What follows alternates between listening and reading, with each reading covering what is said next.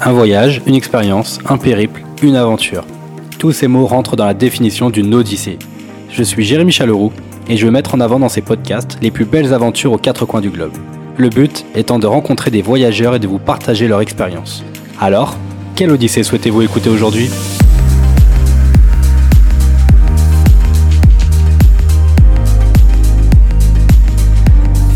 Bonjour à tous, pour ce nouvel épisode de Quelle Odyssée aujourd'hui, je vous emmène faire un nouveau tour d'Europe. Alors cette fois-ci, il ne sera pas à pied, il ne sera pas à moto non plus, mais c'est bien à vélo que mon invité du jour a vécu cette aventure. J'accueille Adrien pour nous raconter tout ça. Salut Adrien, comment vas-tu? Salut Jérémy, très bien, merci. Bon, je suis, je suis ravi de t'avoir parce qu'en fait, euh, tout est parti d'un premier mail que tu m'as envoyé récemment. Il s'est passé deux, choses. La première, c'est que j'ai été vraiment euh, impressionné par par ton aventure et euh, j'ai hâte qu'on attaque et que tu nous racontes tout ça. Et euh, j'ai été aussi ému entre guillemets de la cause pour laquelle tu as fait ceci, ce, voyage, cette aventure et en fait bah si tu veux bien, avant qu'on attaque, je vais te demander de te présenter, puis après on, parlera un peu plus des détails. Ouais, merci euh, Jérémy pour l'introduction. Donc moi c'est Adrien, euh, donc j'ai 38 ans, euh, voilà, j'habite en région bordelaise et effectivement je viens de tout juste de rentrer là il y a trois semaines d'un tour d'Europe à vélo et, et voilà donc j'ai hâte de pouvoir vous, vous raconter un petit peu tout ça en détail. Tu as tout plaqué entre guillemets pour pour ce tour d'Europe à vélo donc quelques chiffres, euh, 7 mois d'aventure, plus de 13 500 km parcourus. Et euh, combien de pays, dis-moi Adrien? Alors j'ai traversé 25 pays d'Europe. 25 pays, ouais, c'est, incroyable quand même. Beaucoup. Euh, j'ai hâte, j'ai hâte de, connaître tout ça. Euh, je disais donc cet exploit, je disais aussi cette cause, le message que tu, que tu souhaitais faire passer je, je, je, souhaite vraiment qu'on prenne deux trois minutes pour pour en parler parce que je la trouve vraiment très noble. Et puis voilà, c'est un message qui que tu, enfin c'est un c'est une aventure que tu as faite aussi pour euh, véhiculer ce message-là, sensibiliser les gens. Euh, donc c'était euh, par rapport à, à l'autisme. Bah écoute, je, je, je, vais te laisser la parole si tu pouvais euh, nous, bah, nous décrire un peu le message que tu souhaitais faire passer, s'il te plaît. Ouais, tout à fait. Donc euh, moi j'ai lancé ce projet qui s'appelle Cycling for Autism. Euh, donc euh, avant tout euh, déjà pour sensibiliser à, à l'autisme qui est un handicap qui touche 700 000 personnes en France, qui est très méconnu euh, aujourd'hui. Et, euh, donc voilà je, voulais faire passer ce message de sensibilisation expliquer un petit peu aux gens que je rencontrais et auxquels euh, j'en parlais voilà expliquer un petit peu ce que c'était. Et puis aussi c'est quelque chose qui me touche moi de près parce que mon neveu qui s'appelle Xavier qui a 15 ans donc qui est autiste sévère, qui est non verbal, qui a jamais été scolarisé. Et donc voilà, j'ai voulu au travers de cette aventure euh, aider euh, l'association des rêves pour Xavier, donc qui a été créée par mon frère et ma belle-sœur il y a, il y a une dizaine d'années. Donc voilà, pour leur venir en aide euh, au travers d'une cagnotte participative. Donc voilà, lever des fonds pour financer un, un tandem, donc un vélo adapté aux besoins euh, de Xavier et de Grégoire, son papa. Euh, donc voilà pour pour pouvoir s'échapper un petit peu euh, de chez eux euh, et pouvoir euh, aller faire des balades de, plusieurs heures en vélo tandem électrique. donc voilà, c'était vraiment le but aussi de, de ce voyage.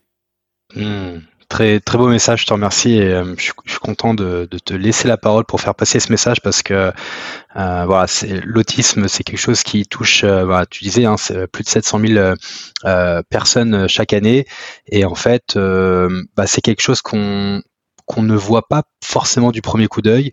Et, euh, c'est quelque chose aussi où, euh, où les personnes extérieures à ça ne comprennent pas et peut-être aussi euh, interprètent interprète pardon mal le, le, comportement des, des, enfants parce que voilà et et c'était quelque chose qui me que, que je trouve important d'en parler et dire que bah voilà ça reste quand même euh, bah, une maladie et enfin on peut dire une maladie? C'est plutôt un handicap, voilà. Donc c'est quelque chose qu'on a dans les gènes, c'est maladie génétique, et euh, voilà, donc qui, se développe en général euh, à l'âge enfin très jeunes. Hein. On détecte souvent des retards du développement, que ce soit de la parole, la motricité, ce genre de choses, vers les 2-3 ans, hein, quand un enfant est censé commencer à, à parler, à, à, à s'exprimer dans les regards on capte pas trop l'attention des enfants. Euh, donc voilà, c'est c'est un des enjeux aussi, c'est la, la détection et le, le poser un diagnostic parce qu'il y a autant de formes d'autisme qu'il y a finalement de gens euh, autistes dans le monde. Donc euh, donc voilà, c'est quelque chose qui est très peu connu, qui a un handicap invisible comme tu disais.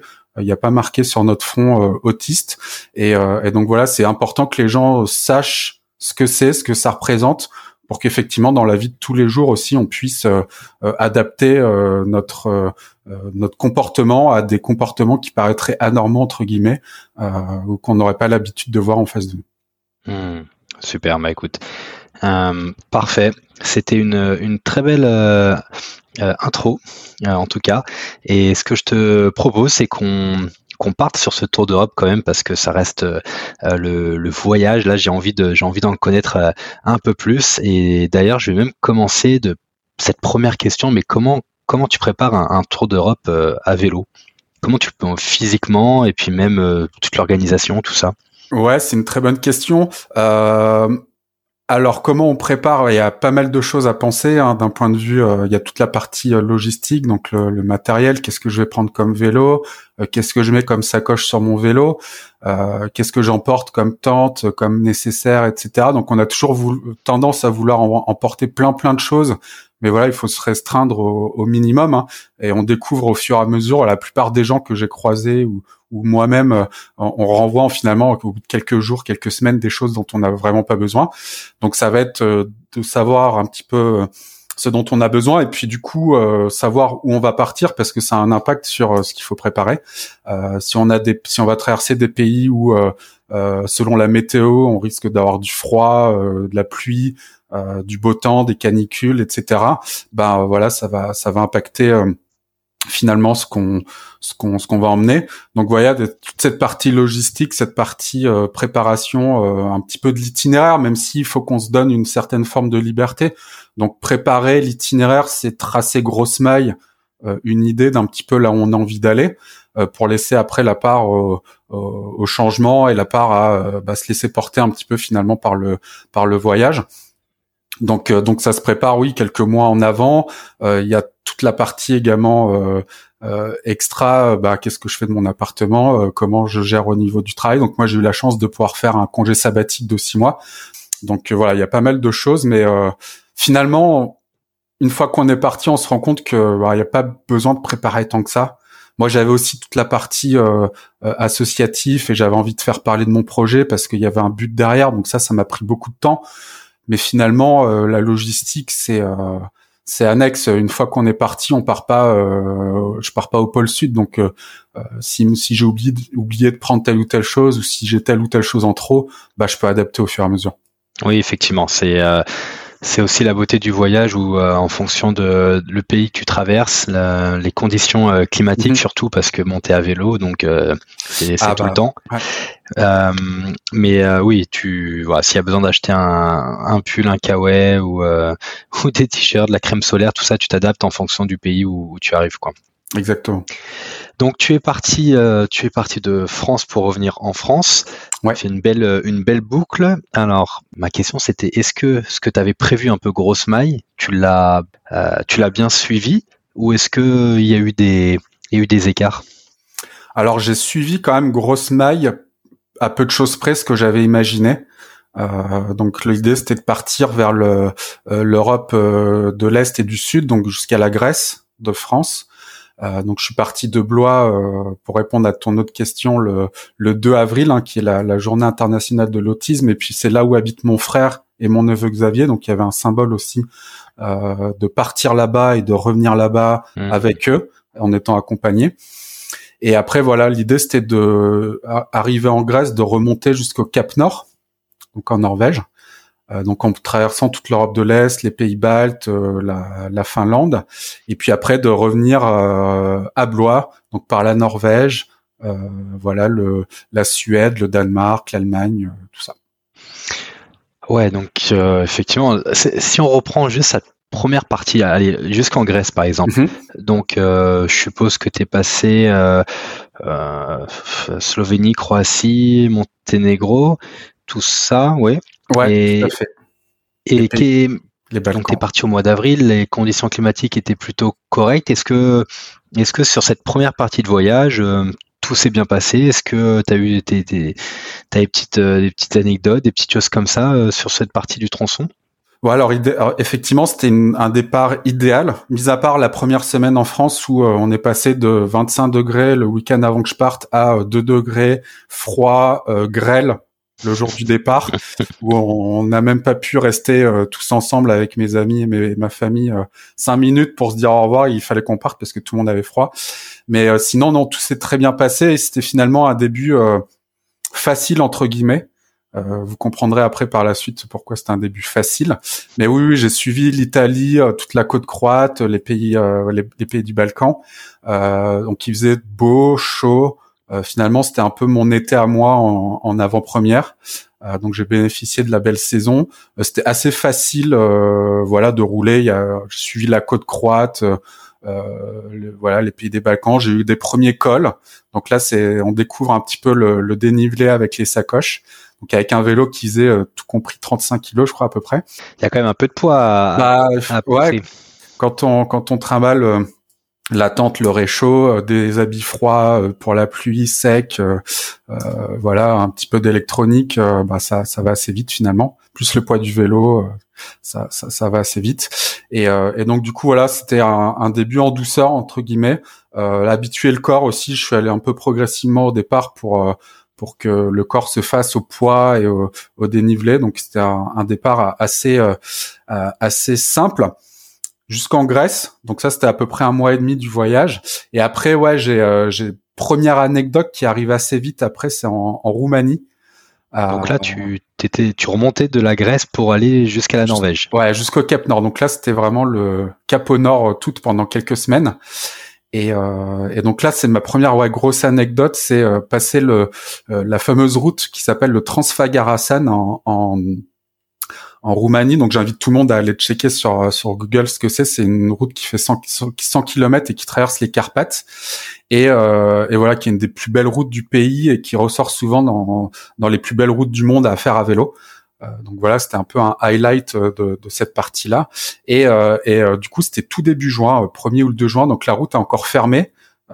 parce que voilà, il y a encore de la neige au sommet, donc officiellement le tunnel qui est au sommet à 2000 mètres est fermé et euh, les derniers euh, hectomètres, on va dire, sont enneigés. Donc euh, voilà, les, voitures ne peuvent pas passer, mais dans un camping la veille, le, le voilà, le, gérant nous dit, ben oui, franchement, en vélo, ça peut passer. Donc donc allez-y, franchement, ça passe. la porte du tunnel est toujours ouverte. Donc on part. Enfin, je pars sur cette sur cette assomption. Et, euh, et du coup, je commence à monter. Donc, ça prend deux jours hein, pour passer le passer le col et redescendre. Et euh, je commence à voir des panneaux un peu partout. Attention aux ours. Donc moi, je prends ça un peu à la rigolade en bon français. Euh, donc voilà, dire attention aux ours. Bah oui, oui, les ours, ils sont dans la forêt, ils sont pas sur la route. Donc tant que je vais pas dans la forêt, il se passera rien. Sauf que, bah, au bout de quelques kilomètres, au détour d'un virage, je tombe sur une maman ours et ses trois enfants enfin ses trois petits et euh, voilà, sortie d'hibernation, hein, ils sont pas pas très épais, tu sens qu'ils ont faim, euh, qu'ils regardent un petit peu partout, et euh, ouais, ça, fait un petit peu bizarre. Euh, donc là, il y a des sentiments un peu un peu mitigés qui, qui arrivent, euh, la peur, l'excitation, l'incrédulité, et, et finalement, ouais. Bah, on se rend compte, enfin je me rends compte que que bon ils sont là, ils regardent, ils me regardent, ils voient que je suis là, mais il se passe rien. Enfin, c'est comme si j'existais pas en fait. Ils sont habitués, on va dire, à avoir passé du monde sur cette route et à rester là parce que ben, certaines personnes s'arrêtent et jettent à manger. Donc, euh. Oui, malheureusement. Et t'es assez loin de, de la scène là? Enfin, t'es tout seul déjà? Ouais, ouais, j'étais tout seul. Euh, je suis à, euh, je sais pas, je suis à 50 mètres. Ah oui. Quand je les vois, parce qu'en fait, c'était une route de montagne. Donc moi, déjà, j'étais en montée avec les sacoches, bon, tu vas pas très vite, euh, t'arrives à peine à 10 km heure et encore. Mm. Et, euh, et, du coup, bah, ouais, tu peux pas accélérer et dire, bah, tiens, je me mets à 30 km heure, je passe vite sur le côté, et puis voilà. Donc, euh, donc ouais, non, j'ai attendu un petit peu, j'ai essayé de faire du stop. Il y a des gens qui arrivaient en sens inverse, qui me disaient attention, j'ai croisé un autre ours trois virages après, un petit peu énervé. Donc là, c'était un petit peu compliqué. J'ai Oh. pas réussi à faire de stop et, euh, et en fait euh, il y avait un hôtel de 200 mètres avant et le gérant me dit ouais euh, il me voit au bout d'une heure en galère. Et il me dit ouais franchement tu peux passer sur le l'autre côté de la route il se passera rien ils vont pas t'attaquer etc donc, donc, je suis remonté et puis après deux ou trois essais euh, ils ont ils ont ils sont partis un tout petit peu euh, sur le bas côté et j'ai réussi à passer en fait. Ils étaient à à 50 mètres dans la forêt mais ils étaient plus sur la route en tout cas Ah oui, c'est euh, une belle rencontre en tout cas. C'est une belle rencontre. Tu peux voir des ours, hein, C'est des ours sauvages. Tout à fait. Et puis la porte du tunnel était bien ouverte en haut, donc euh, j'ai réussi à passer le col juste après le lendemain. Euh, donc voilà, c'était deux jours assez intenses et c'était une belle, une belle histoire en tout cas. J'imagine, j'imagine. Donc, et pour faire Grèce jusqu'au Cap Nord, donc euh, si on résume un peu, tu as parlé donc euh, Bulgarie, Roumanie, Hongrie, euh, Slovaquie, Slovaquie, Pologne, Pologne, les pays baltes les pays baltes, ouais. et euh, la remontée de la Finlande hein, qui est assez grande, donc ça prend un petit peu de temps. Ouais, et puis là, là tu, ah oui, non, t'es, t'es en plein été là, ça arrive, à peu près quoi? ju- Ouais, en euh, fait, juin, j'avais- juillet? Tablé pour arriver au Cap Nord sur les mois d'été. Donc j'avais tablé à peu près fin juillet, début août, hein, c'était une estimation. Et je suis arrivé euh, finalement le 22 juillet au Cap Nord. Donc ça m'aura pris à peu près deux mois entre la Grèce et le, et le Cap Nord. C'est assez long. Il y a, il y a quelques milliers de kilomètres à, à remonter. Ah, J'imagine. Et tu dis que ça monte, euh, mais est-ce que tu as eu des, des, des cols pareils? Est-ce que tu as, est-ce que tu as eu des, des grosses ascensions à faire? Est-ce que tu avais beaucoup de, de, de plats? Comme, Quelle était le- la surface un peu que tu as eu sur tous ces pays-là? Alors, euh, bah, il y avait le col, là, le gros col à passer en, en Roumanie. Donc ça, c'était le, le, le plus haut sommet que j'ai fait pendant mon voyage. Mais sur la totalité du voyage, je suis presque à 100 000 mètres de dénivelé. Donc ça Ah fait euh, un petit peu. Et donc en fait, euh, dans tous ces pays de l'est, alors la Hongrie c'est très plat. Euh, la Slovaquie, il y a, il y a quelques, bah, il y a les fameux les Tatras. C'est une chaîne de montagnes qui est entre la Pologne et la et la et la Slovaquie. Donc en fait, oui, il y a, il y a quelques, il y a quelques montagnes à, à passer. Euh, moi, j'aimais bien ça en fait, euh, monter l'école. Moi, je préfère ça à du plat. euh, c'est un peu plus, euh, un plus gros challenge. Et euh, moi, j'ai toujours aimé la montagne, donc ça, ça me faisait bien, bien kiffer. Et euh, donc voilà. Après, la, bon, la, la Pologne, c'est assez plat. Les Pays-Baltes, c'est assez plat, mais ça commence à être vallonné. Donc finalement, mis bout à bout, euh, tu fais pas mal de ce qu'on appelle des up and down Hmm. tu te retrouves à la fin de la journée à faire 80, 90 km et finalement, ben, 600, 700, 800 mètres de dénivelé, même si t'es jamais allé très haut. Euh, le point culminant, c'est peut-être 200, 300 mètres de, de haut, mais euh, voilà, t'arrêtes pas de monter, descendre. C'est jamais vraiment plat. Tout ça, euh, t'as pas eu de, de problème mécanique euh, par hasard avec, euh, avec ton vélo? Ouais, si, j'ai forcément eu quelques petits soucis, Ouais, mais forcément. mais euh, mais finalement très euh, très peu. Et euh, les deux gros soucis que j'ai eus sont transformés en, en belles histoires. C'était euh, la première fois, c'était dans les pays baltes où j'ai un bon, j'avais des pneus, des, des choix de marathon. hein, ceux qui font du voyage à vélo connaîtront. Donc c'est des pneus qui sont assez renforcés et qui sont censés être euh, voilà un petit peu increvables, même si euh, un pneu n'est jamais increvable euh, malheureusement. Donc j'avais pris un petit bout un petit bout en fer dans le pneu, donc j'avais crevé une première chambre. Et en, changeant la chambre, j'ai pas trouvé de, j'ai rien trouvé dans la dans le pneu. Donc forcément, bah, ma deuxième chambre au bout de deux jours a fini par crever aussi. Euh, donc j'ai réparé, hein, j'ai mis, euh, euh, voilà, j'ai- mis des petites euh, des petites rustines sur les chambres. euh, J'ai réussi à repartir, à, à, à- continuer à avancer. Donc là, j'étais au milieu de la Lettonie. hein, c'est des des dizaines de kilomètres de pistes. Euh, Il y a des endroits où il n'y a pas vraiment de route goudronnée. Et, et en fait, un matin, j'ai cassé mon, je voulais regonfler parce que même avec la rustine, c'était un, ça se dégonflait un tout petit peu pendant la nuit, donc je remettais souvent un petit coup de pompe. Et un matin, je n'étais pas réveillé, donc j'ai cassé l'embout de ma, chambre dans la pompe. Donc la pompe est devenue euh, de facto euh, inutilisable. Et euh, bon, j'avais une autre chambre à air que je pouvais remettre, mais j'avais plus de quoi la, la gonfler. Et donc là, il y a, j'ai fait du stop, essayer d'aller à la, à la ville suivante et un laiton euh, super sympa au bout de 30 secondes. hein. J'ai vraiment beaucoup de chance parce qu'il y avait personne sur cette route. Il s'arrête, il voulait m'aider, on se comprenait pas. hein. Je voulais moi qui m'emmène en stop à la ville d'après pour acheter une, une chambre à air et une pompe. Sauf qu'il voulait absolument m'aider à repartir. Et euh, au bout d'un moment, on se comprenait pas. Il voyait que j'étais en galère. Il est reparti. Et il est revenu cinq minutes après, le temps que je change ma chambre. je pensais qu'il allait jamais revenir. Il est revenu avec un compresseur à air Et, euh, et en fait, ouais, MacGyver des temps modernes. Et, euh, et en fait, il a branché son compresseur à, euh, à la batterie de la voiture. Et euh, bon, il a bidouillé un embout parce que forcément, il n'avait pas d'embout adapté à, une chambre à air de vélo. Et euh, je sais pas, il a réussi à, mettre des, serflex en fer là, à les, à les pincer. Et ça a fini au bout de quatre ou cinq essais par gonfler ma chambre. Et donc, on a laissé, on a scotché son système d'embout à mon rayon et euh, j'ai réussi à faire les, les 30 km qui me séparaient de la ville en, en priant et en faisant un petit peu un contre-la-montre pour euh, prier que ma chambre à air ne se dégonfle pas en route. ça, c'était la première galère. C'est des belles rencontres, ça, quand même. Ouais. Les, les, problèmes euh, mécaniques, tu, tu, peux pas y échapper. Hein. C'est ce qui fait aussi un peu le, les histoires de, du voyage.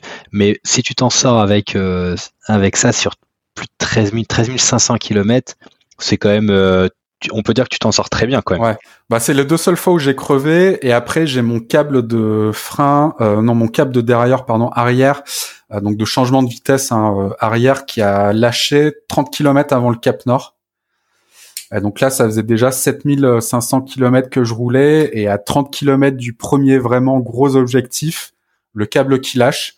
Donc c'est pareil, hein, bah, c'est ce que tu disais, on peut pas faire 13 500 bornes sans avoir un problème technique. Donc là, tu prends la chose avec philosophie. J'avais un câble de rechange, j'essaie, enfin je le, je le change. J'avais jamais fait ça de ma vie, mais j'arrivais à le changer en 10 minutes, c'était assez simple.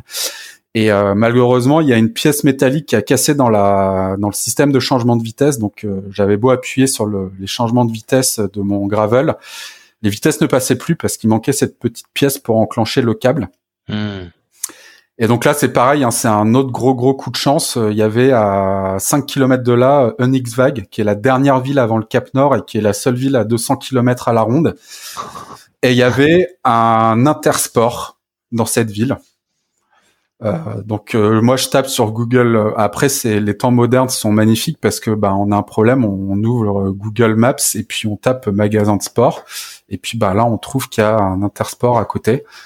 Et, euh, et du coup, bah le le mec qui travaillait à l'Intersport, c'est pareil. Alors ils avaient pas un gros rayon vélo, hein, c'était un tout petit magasin, mais il avait un petit atelier. Et euh, bon, il n'y avait pas de pièces de gravel, euh, pas du tout le changement de, enfin la, la, la manette Tiagra que je cherchais. Maintenant, il avait un système de changement de vitesse de VTT à 8 vitesses, alors que moi c'était un 10 vitesses. Et, euh, et, du coup, il a mis ce câble de changement de vitesse sur mon système et on, on a réussi comme ça à me faire avancer jusqu'au Cap Nord. Euh, donc j'avais plus que 8 vitesses, donc il me manquait, euh, il me manquait les deux dernières. Ceux qui sont allés au Cap Nord en vélo savent très bien qu'il y a deux grosses grosses côtes de 5 km à, à 10-12% juste avant d'y arriver.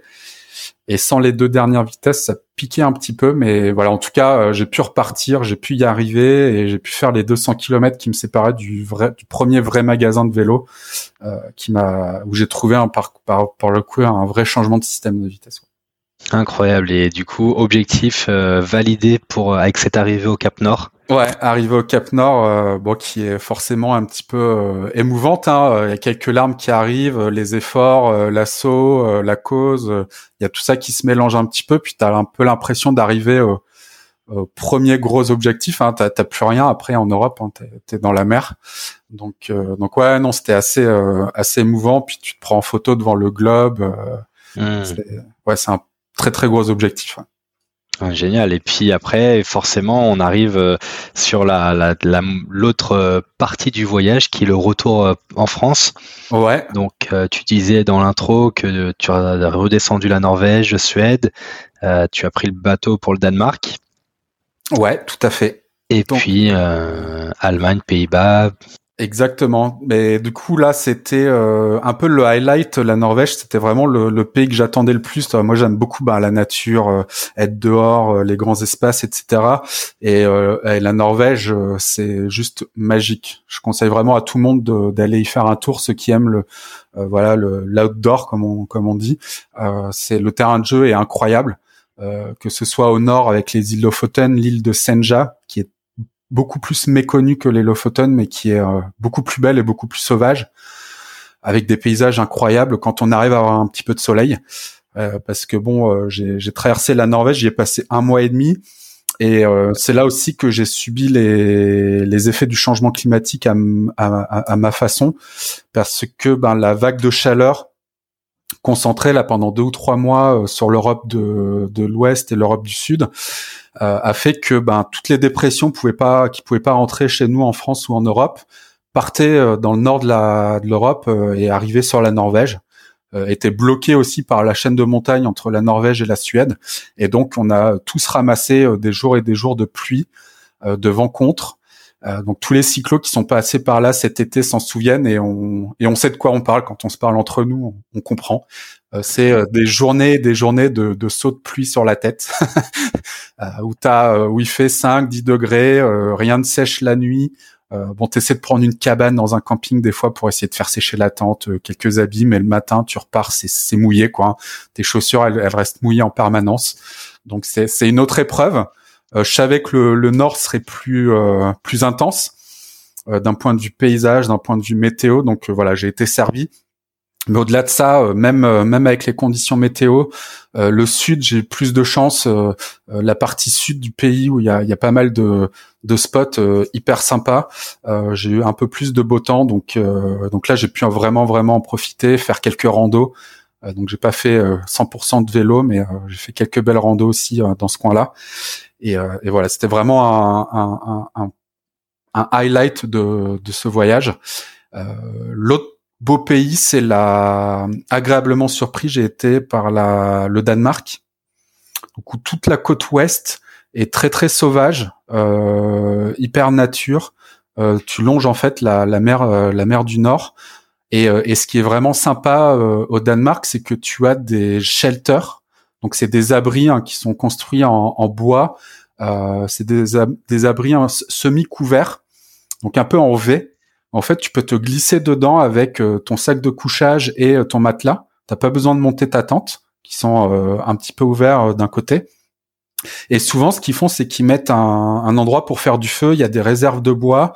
il y a souvent même des toilettes sèches et de temps en temps des de l'eau courante sur les shelters. Et donc voilà, c'est vraiment le paradis des cyclistes, même des randonneurs hein, qui sont dans le coin. Euh, en Finlande, c'est un peu pareil. voilà, il y a des applications qui te permettent de trouver facilement des endroits où passer la nuit. Et, et voilà, ça te facilite grandement la recherche de bivouac parce que bah, tu as des shelters un petit peu disséminés un petit peu partout et qui sont hyper bien entretenus. Hein. Ça, c'est ça qui est hyper agréable avec les pays du Nord, c'est que ils vivent trois mois dans le dans la nuit euh, donc moi j'ai vécu un, un mois et demi dans le jour. J'ai pas vu la nuit pendant un mois et demi cet été.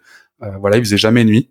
Alors au début c'est un peu compliqué, mais bon tu t'adaptes, tu mets deux trois masques sur tes yeux pour euh, essayer de provoquer la nuit pour que ton cerveau il comprenne qu'il faut qu'il dorme. Et et du coup voilà, ils ont l'habitude de passer leur mois d'été dehors et donc ils sont hyper respectueux de ces endroits qui qui partagent. Et donc tout le monde avant de partir euh, nettoie euh, son shelter. Euh, s'il a fait un feu, il enlève les voilà, il enlève le, le reste de braise. il nettoie tout ça pour que le suivant trouve un lieu nickel quand il arrive et qu'il soit agréable à, à, passer la nuit.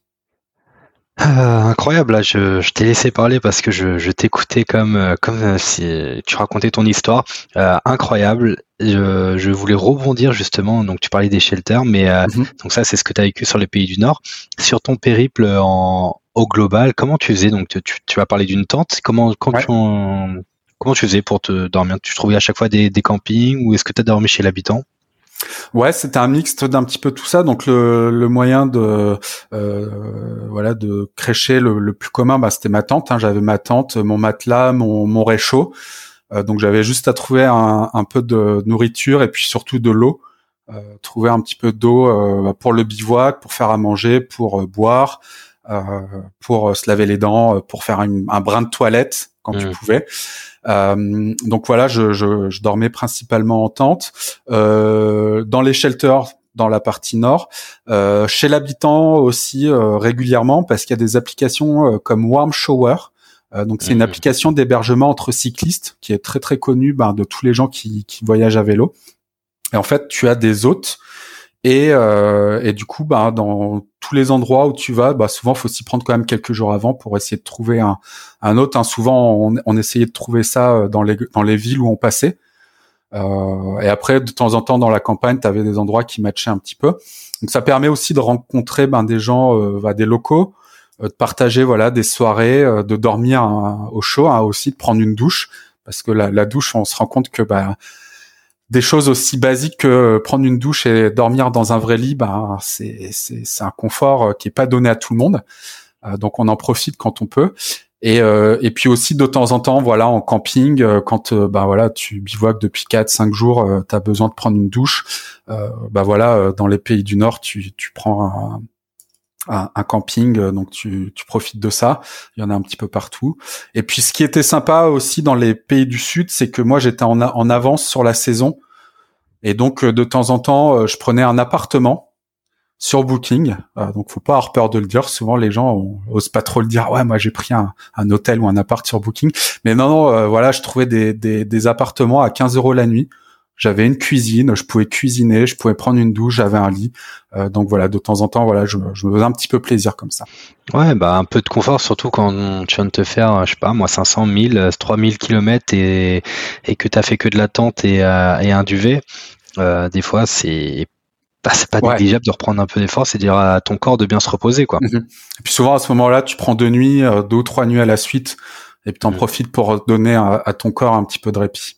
Oui, parce que tu, en, moyenne, tu sais combien de kilomètres tu faisais par jour à peu près en vélo? Sur la totalité, j'étais à peu près à 80, 85 par jour. Oui, donc ça fait ça fait quand même un, effort constant et euh, pour ton corps. Donc euh, bah de temps en temps, euh, ouais. c'est toujours mieux d'avoir un Ça fait du bien de se reposer. Puis on repose le corps, mais on repose aussi l'esprit, hmm.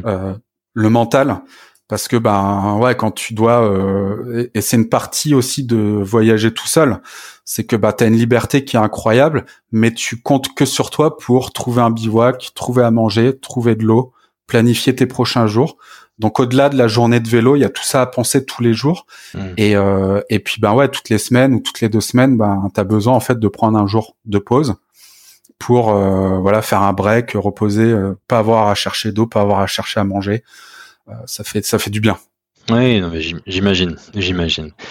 Euh, dis-moi, qu'est-ce que qu'est-ce que tu retiens de, de cette expérience-là, de, de, cette longue expérience, de ce long road trip de, de 7 mois? Ouais, je retiens pas mal de choses. Euh, je retiens, bah déjà, j'ai appris beaucoup sur moi, beaucoup de choses, euh, voilà, sur moi. Euh, bah parce que quand tu pars tout seul, tu, tu passes 4, 5, 6 heures sur ton vélo tous les jours, donc euh, bah c'est un peu une mini introspection. Hein, on va pas se mentir. Tu, mmh, bien voilà, tu fais le point, tu repenses à des choses, tu fais le point sur ce qui te plaît, ce que tu as envie de faire, tu penses à l'avenir. voilà, ça, ça crée plein, plein d'idées, plein de choses. j'ai appris aussi sur le monde qui nous entoure sur la façon dont on consomme la planète. Et ça, c'est un des aspects un petit peu négatifs, c'est que tu te rends compte que ouais, on consomme le, on consomme le monde. Euh, on se déplace d'un point A à un point B, on, on, voyage plus vraiment. En fait, on se déplace euh, bah, de Paris à euh, je sais pas quelle ville. Euh, on y passe deux jours, on se prend en photo, on fait un post Instagram et on coche une case sur une checklist. On dit bah j'ai fait tel endroit. Et, euh, on se rend compte que bah, c'est pas vraiment ça voyager. Donc ça permet aussi de se poser les bonnes questions d'un point de vue euh, de la planète aussi, euh, euh, voilà, de de dire qu'il y a peut-être une manière différente en France. Il y a plein plein de choses à voir, plein de modes de voyage euh, différents et plus proches et plus peut-être plus éco-responsables. J'étais le premier à consommer la terre pendant des années. Et, euh, et ça m'a aidé aussi dans une prise de conscience qui avait déjà eu lieu il y a deux trois ans à, à ouais à se rendre compte que bah on peut plus continuer comme avant. Et, euh, ouais la bienveillance aussi des, des gens que tu rencontres, euh, bah, ils sont là, ils, ils sont là pour t'aider si tu as besoin, ils sont là pour euh, partager euh, cinq minutes, dix minutes, une soirée.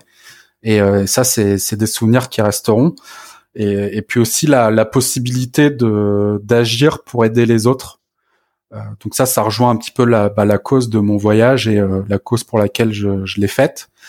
Euh, voilà, on, on, a tous la possibilité à notre échelle de bah, de d'agir pour aider les autres, alors que ce soit des gens proches, que ce soit une cause plus large, que hmm. ce soit pour l'environnement. Voilà, on a tous moyen à notre échelle de, de faire quelque chose pour ça.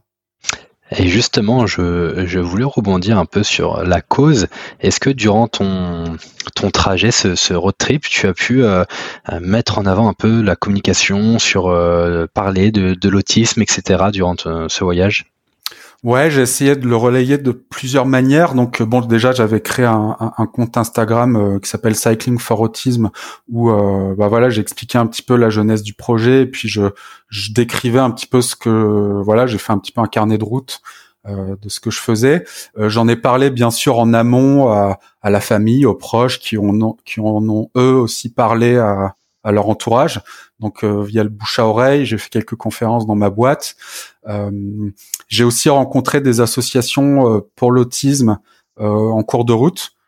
Donc j'essayais de temps en temps de prendre contact dans les villes où je passais avec des associations. Donc j'en ai rencontré euh, en France, j'en ai rencontré en, en, en, Roumanie et en Grèce, donc ça me permettait aussi de voir ce qui se passait dans d'autres pays, qu'est-ce qu'ils faisaient euh, à leur échelle, comment mm. ils se débrouillaient. Euh, voilà, essayer peut-être de trouver d'autres d'autres sources de, de connaissances euh, et puis voilà, donc du coup voilà, j'essayais de, de communiquer un petit peu euh, tout au long du tout au long du voyage. Et puis ben grâce à des podcasts comme le tien, euh, bah, j'essaie maintenant que je suis rentré de faire vivre un petit peu le, le, le projet voilà dans les semaines et dans les mois qui viennent. Non, c'est génial. Comme je disais tout au début, c'est une expérience magnifique, c'est un, exploit vraiment euh, ce que tu as fait. Et cet exploit il a été fait parce que tu avais un message à véhiculer. Et donc je trouvais ça super intéressant de, bah, le mettre en avant également. Euh, parce que bah voilà, c'est euh, c'est c'est quand même la cause, c'est ce qui t'a, c'est un peu la, la flamme que tu avais à l'intérieur qui t'a permis de réaliser euh, ce, challenge quoi. Super euh, Adrien. Dis-moi, euh, est-ce que tu aurais un, conseil pour toutes les personnes qui souhaiteraient réaliser le, le, même tour d'Europe que toi à vélo? Ouais, bah mon conseil c'est de foncer, de foncer parce que c'est quelque chose qui est accessible à tous. Euh, moi, j'ai rencontré beaucoup de voyageurs à vélo au cours de, au cours des six mois, euh, plus que ce que j'imaginais, surtout dans les pays du Nord. Et en fait, on se rend compte que c'est accessible à chacun. Euh, voilà, des jeunes, des moins jeunes, de tout milieu social. Euh, on n'a pas besoin de grand chose finalement. On a besoin d'un vélo, de deux de euh, de quelques trucs dedans. Et, euh, et finalement, le plus dur, c'est de, bah, c'est de donner le premier coup de pédale après, ben l'histoire, elle s'écrit toute seule et chacun va avoir sa propre histoire, va avoir sa propre manière de voyager. Il euh, y en a qui feront que 40, 50 km par jour, euh, d'autres qui feront 80, euh, d'autres qui feront 150. Chacun le vit de la manière dont il veut. Et en fait, faut pas laisser ses propres peurs ou même les peurs peut-être des gens qu'on qu'on connaît ou de l'entourage se détourner de nous détourner de d'un objectif ou d'un but. voilà, il faut se lancer faut vivre son rêve et, euh, et, voilà, comme je disais, il suffit juste de donner le premier coup de pédale. Après, euh, après c'est facile.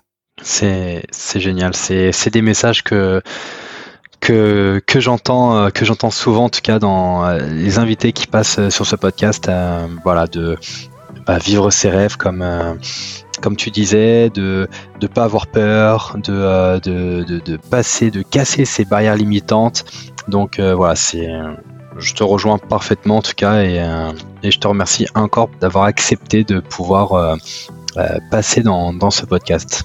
Bah, merci à toi de m'avoir donné l'occasion de, d'en parler puis de parler aussi de la, la cause qui me tient à cœur. Super, bah écoute, merci beaucoup Adrien, je te souhaite très bonne continuation à toi et je te dis à très bientôt. Merci, bonne continuation aussi. Salut.